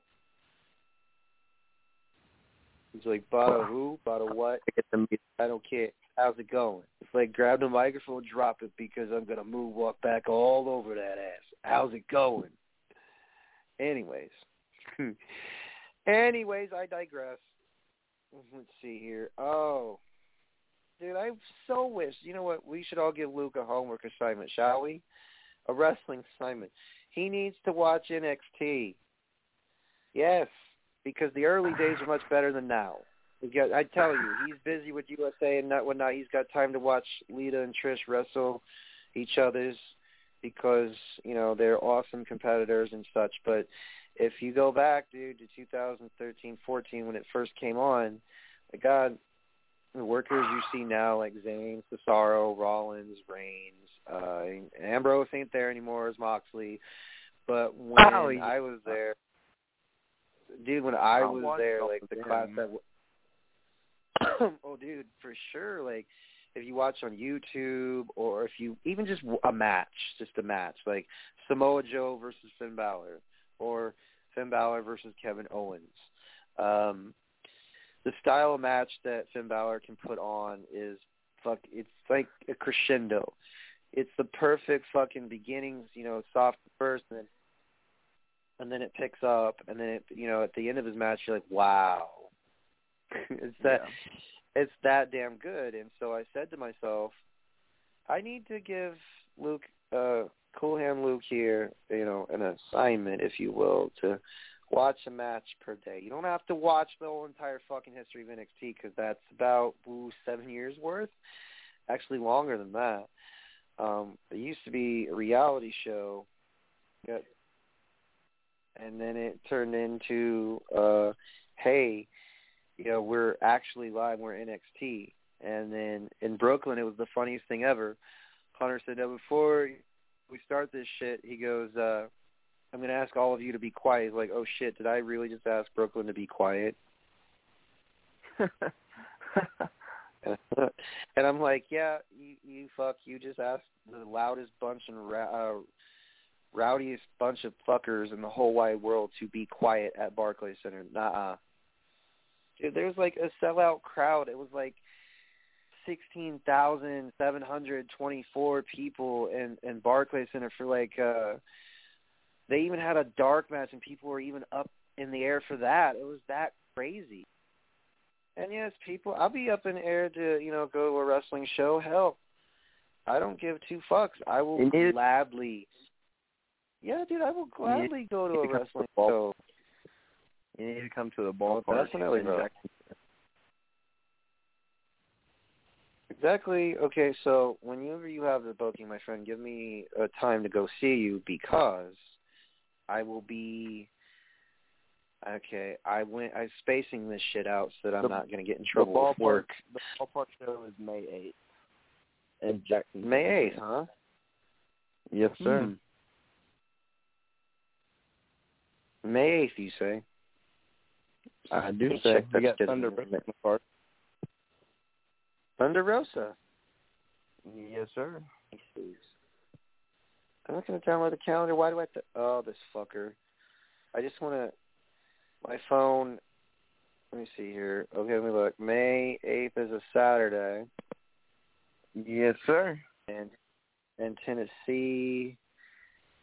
Let's see. My request, that's like a month ahead of time. So I'm gonna oh wait, I have a wedding the next day on the ninth in Kansas City with uh my best friends. They're getting married. But uh I uh I would love to know you crazy fuck. I'm not driving from New York to Tennessee. Holy shit, that's a long drive. but I will be willing to, dude. For real though, if you got any other shows in the summer, let me know. Oh, we'll have plenty. Trust me, we'll we'll have plenty. because I want to. Well, my friend's like, "Can we meet this?" I said, "Yes, we can. We're going to be the attraction though because our accents will give us away. It doesn't matter. He doesn't care. what do you mean, dude? For real, if he comes here, if uh, one Southern twang y'all, and every girl's going to turn their heads and go, "What?" If the same thing, if we say the word fucker, they're gonna know exactly where we come. from. Y'all must be from New York, well, or yeah. no, the worst, dude, the worst insult, and this is a running joke, the worst insult ever to ever say to one of us is if you say, "Are you from Jersey? I hear your accent. Are you from Jersey? Fuck you." I heard that one time when someone asked if I was from Boston. I'm like, no, they are thick. Okay, there's a level of thickness, all right? There's Philly, uh-huh. then there's New York, and depending on what borough you're from, it, you can hear it, all right? Yeah. And, uh, okay, so if you're from Boston, Boston, then when it, they really, New Jersey and Boston are the thickest accents. Car, you want to go see the car, right? I don't think and some people that try to attempt to do our accents, and uh, they're like accents. My my friends, any accents? I think we talk sexy. That's what I think. Because like I think you talk retarded, but that's you know a different story. uh, so anyhow, um, as I was going down the list of stars that I did, well, this is gonna be fun. Shawn Michaels, Bret Hart. Oh, a favorite of mine to watch.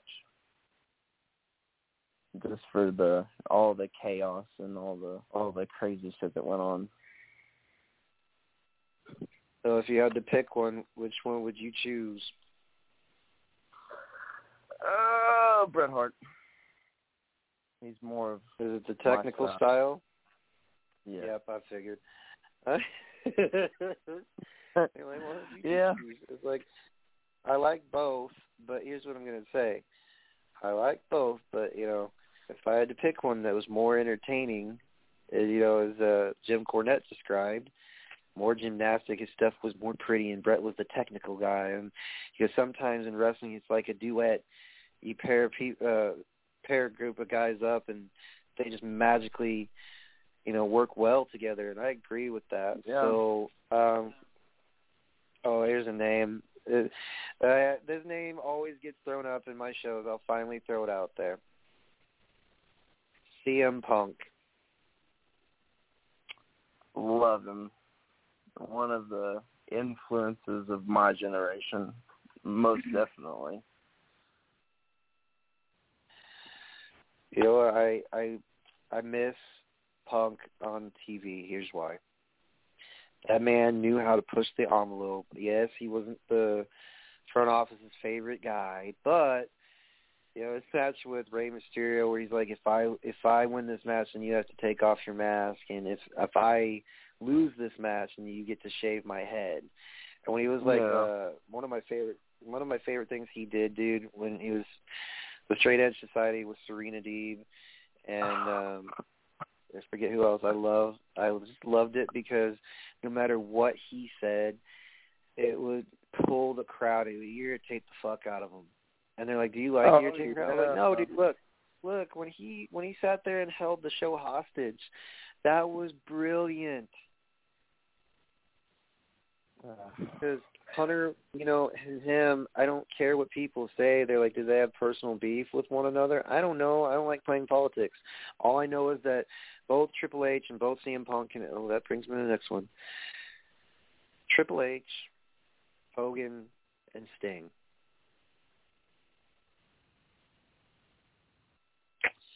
Yeah.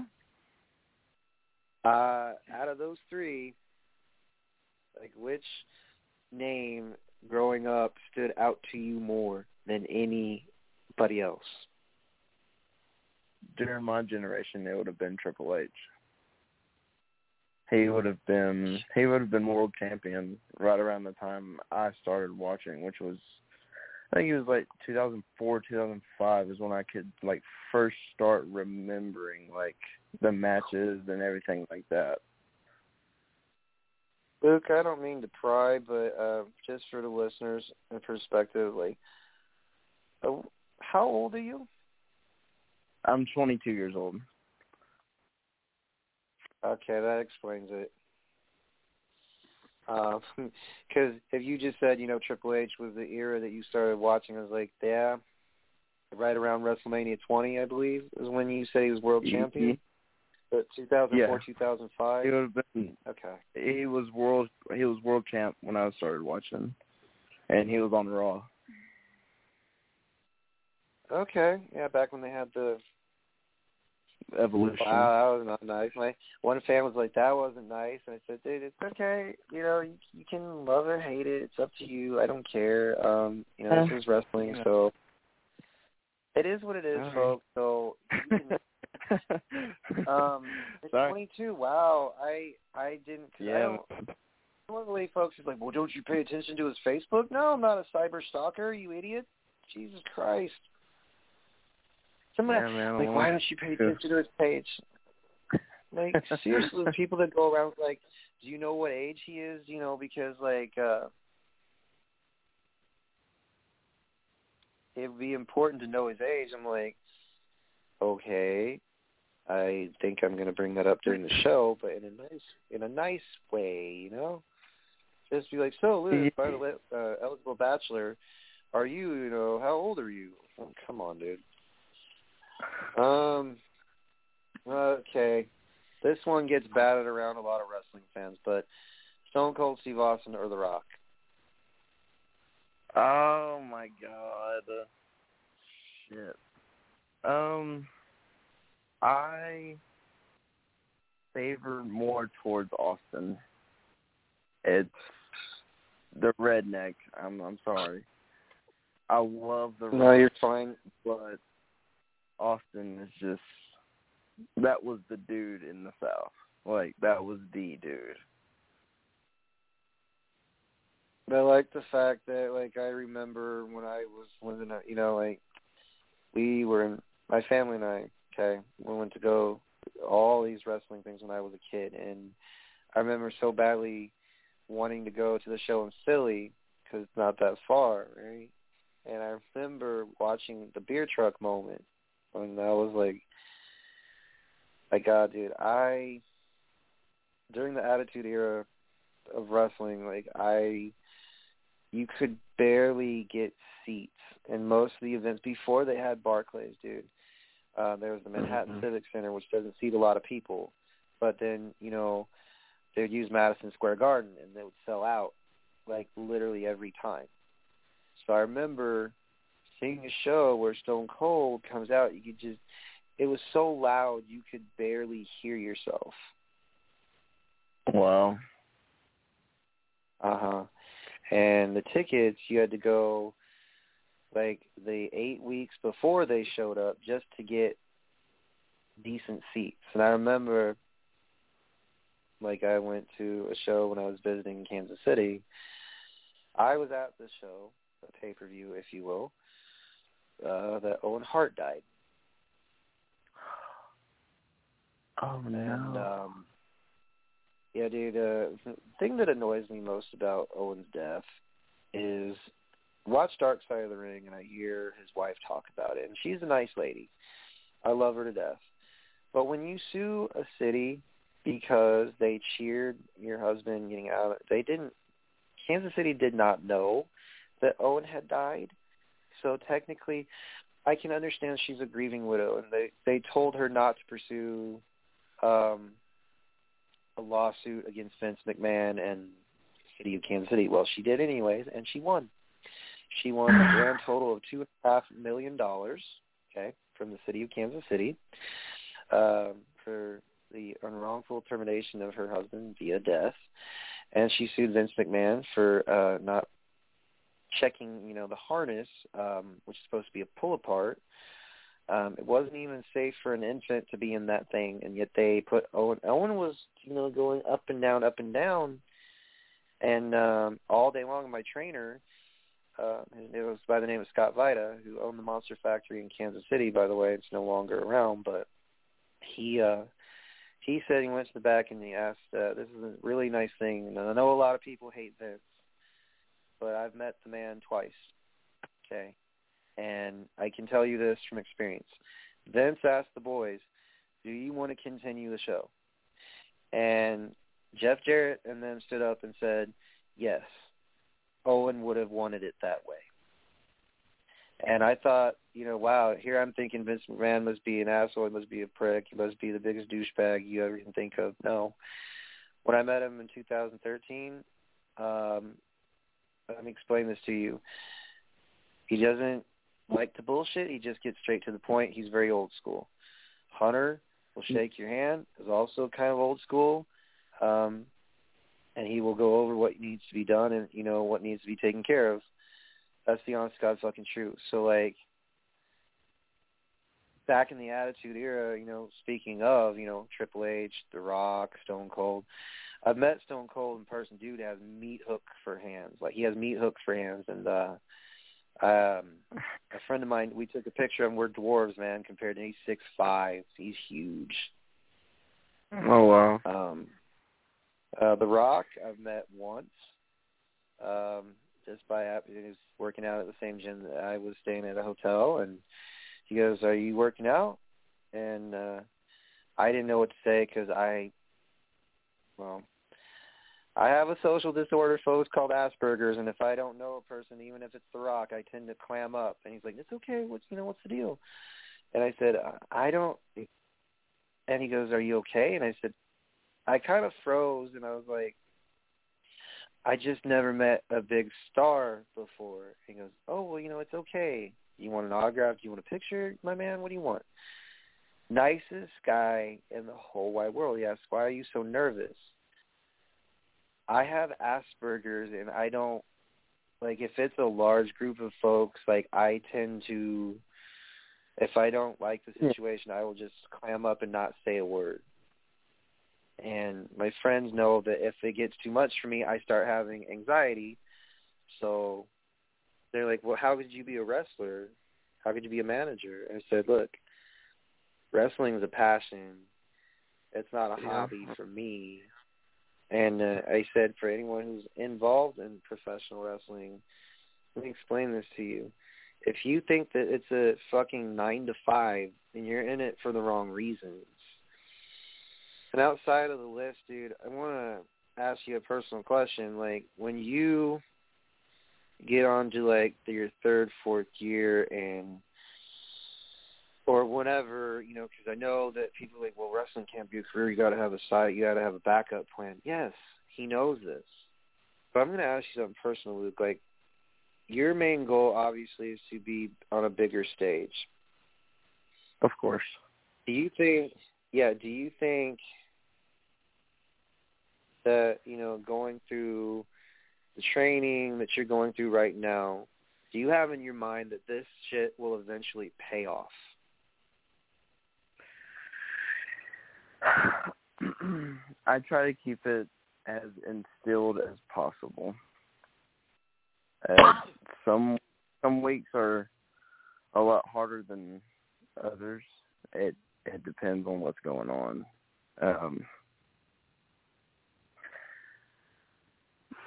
I don't know. It's it's different coming from nothing and then being thrown into this sort of crazy position. It's just it's just craziness. Like you you can't believe it. Yeah. Like what's the? You just are trying to like fathom like, oh man, I'm actually doing what I grew up watching.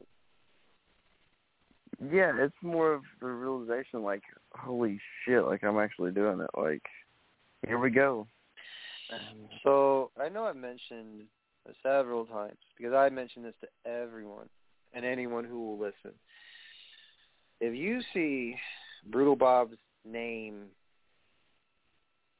on the list, or Danny Cage even says, "Book me." He goes, "I won't as long as you pay for my travel and my hotel. I will gladly pass on some knowledge."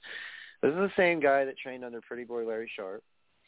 Um, Brutal Bob Evans. I do not know who he trained under, but he was he's been involved in WWE before. Um, he's been involved in Ring of Honor. Um, he's been involved in a lot of stuff. You say Brutal Bob's name, Lucas. I'm telling you, you need to go see this guy. Guy has wonderful advice and can tell you, you know, in a positive manner, like what you need to improve upon. Why are you doing this? Always says one common phrase. He says, treat the audience like you are serving them, uh, you know, as a waiter. Like, do you want good tip, or do you want just like a minimum, you know, tip, or do you want Mhm. them to remember you by, you know, all that stuff. So, I'm telling you, dude, like on the real, I like you a lot, man. I think that those two guys could actually benefit you. No matter whom, dude, you're a good sponge. You soak up everything. You listen. You're a nice dude. I haven't even met you in person yet, but I consider you a nice dude. What I'm going to tell you next is like when Monster Factory opens its doors up for a camp, sign up for that shit right away. All right. Be- because I'm going to tell you, you want the honest to blunt answer, Danny Cage is your man. He's a good. He's like, why the hell is he? You know, I was like, dude, I believe like I realized something, man. When I went to their camp, I am not as you know, I'm not the shit like I thought I was, and so I decided to step out of wrestling and realize, okay, hey, maybe this isn't for me. Maybe I should be an agent. Maybe I should be something else. Mhm. And what really made me smile was like they were very welcoming. They were very open. They, you know, they have kids there that have made it to Ring of Honor. Um, so any in-person, not like he has random people like Rudy Gonzalez, the trainer of Daniel Bryan, showed up. Um, Les Thatcher showed up. Uh, Gerald Briscoe at one point showed up there. Uh, Michael Capetta, like big names from WCW, WWE, ECW show up. It's not just Mhm. because they show up, but the the knowledge that they can impart to you as a worker. And you're only 22, man. You got your whole fucking life ahead of you. I'm fucking 33, about to be 34, and on a podcast, mind you, you know, trying to get people come on my show and you know better the logo and you know do different things on Instagram and Twitter to get an audience and shit. I'm telling you, like, is a not a plea, but like, pay attention to the dates when Danny says, "Hey, I have a super camp coming up. Anybody is welcome." You know, you can stay at the factory. You can. I don't think he offers a hotel, but like, you know, you can. You can learn, soak up knowledge, tour, and have a damn good time because the the experience of going there, dude, is the best. And I'll tell you right now, if you get out of Tennessee and go out east, who knows? I mean, it may it may work, it may not, but it's better worth trying than not trying at all. Never know. We'll just we'll just have to see in the future if I get if I get a green light or not, or if COVID ceases up and we start being able to have big shows elsewhere. I think, dude, like it's slowly but surely getting there. But the, they keep saying on the news the numbers and you know whatnot. Folks, I know this is not a political shit, but I like Luke. He's a cool dude. Um, but what I'm gonna say, to you to wrap things up, um, is not only is this dude fucking personable, uh, not only is he humble about shit, but if you see some of his work, it's gonna it's gonna sound something like this. Eventually, you might be seeing his name on a marquee somewhere. Eventually, you might see him headline not only Madison Square Garden, but maybe, you know, arenas that are local is going to be a. He's not just going to be a big deal. He's going to be somebody. Trust me when I say this.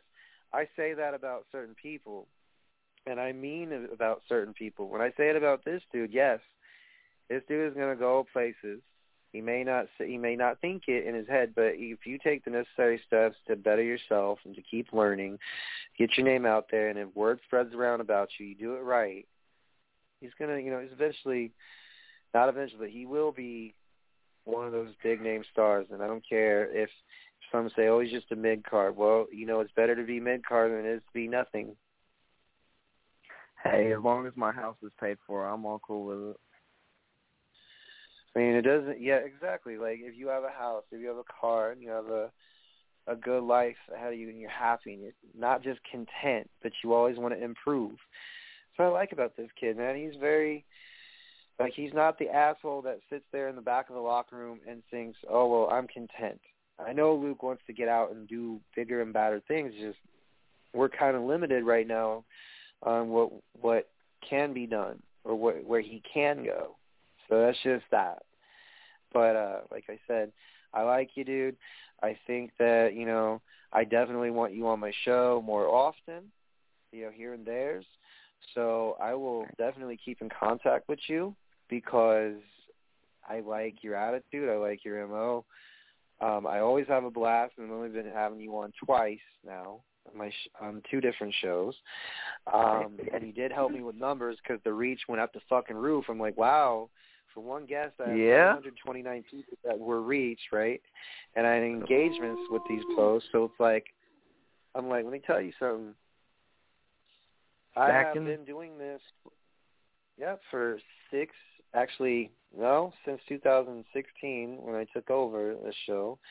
And I've had guests on this show that irked me. I've had guests on this show that were drunk, buku dow. I challenge Ricochet. I hate that motherfucker. Fuck him.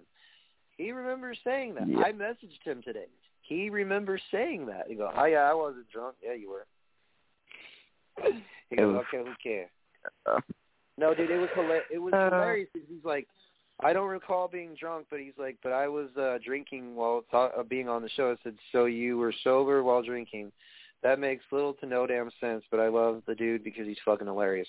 Two, I've had you know people on my show that um I guess were not interested enough. That's fine. Three, whoever comes on this show, love you, hate you. You were on my show. Thank you. That's kind of the weirdest outro ever uh, for uh, Off the Rails Uncensored, but it is close to it is close to midnight, and I think the I couldn't fit Nashville in the title. Sorry about that, Luke. But Memphis's favorite son sounded better, right? a little So, bit. I'm getting a little bit comfortable with it.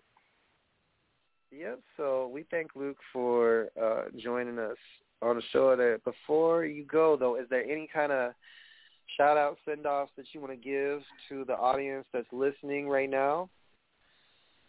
Um, everyone that's listening right now, just thank you so incredibly much for tuning in, and the ones that are still remaining listening. I know those are the ones that are really like that have my back right now, and I I wish I could know who those people were, but just thank y'all and God bless y'all. All right. So um, thanks, Luke, for being on my show again, agreeing to this craziness. And it does say on the title, let me see, Memphis's favorite son joins in on the madness for Off the Rails Uncensored. I wish, as much as my uh, poor ass Randy Savage imitation is, um, I got to go, folks, because good old Brian Rails has to work in the morning at a substation and listen to tourists jibber yabber about the virus and all those political agendas. It's lovely, um, but I will get to listen to my show because I have time to edit. Uh, well, I don't have time to edit. That's a lie. I have time to put this shit on uh, Instagram, which is wrestle underscore radio. Also the Twitter, which is at Brian Rails 05 on Twitter. On Wrestle Radio Network forward slash Facebook dot com and also on Brian Rails on Facebook. So if y'all want to catch Luke, you can catch him, Luke Cage on Facebook. Check out his work on YouTube and uh, Instagram. Luke, what's your uh, Instagram? It's uh Luke underscore Cage underscore six one five. There y'all have it. Y'all ladies better not be throwing panties like last time. Oh my lord.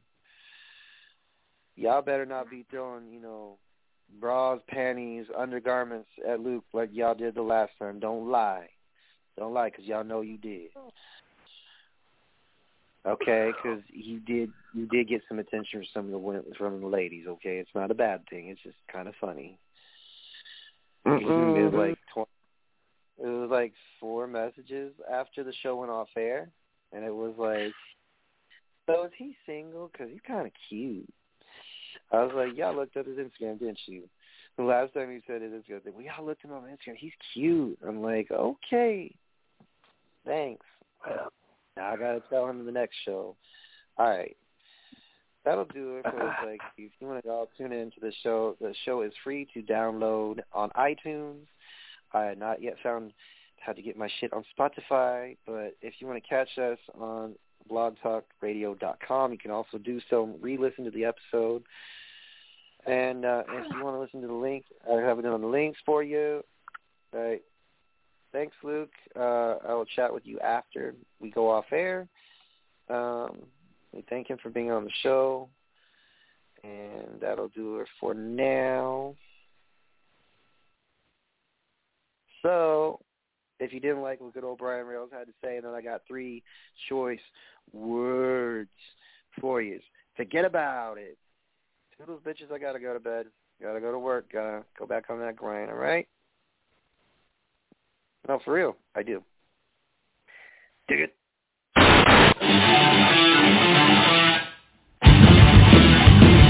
in my eyes, what do you see? Of personality.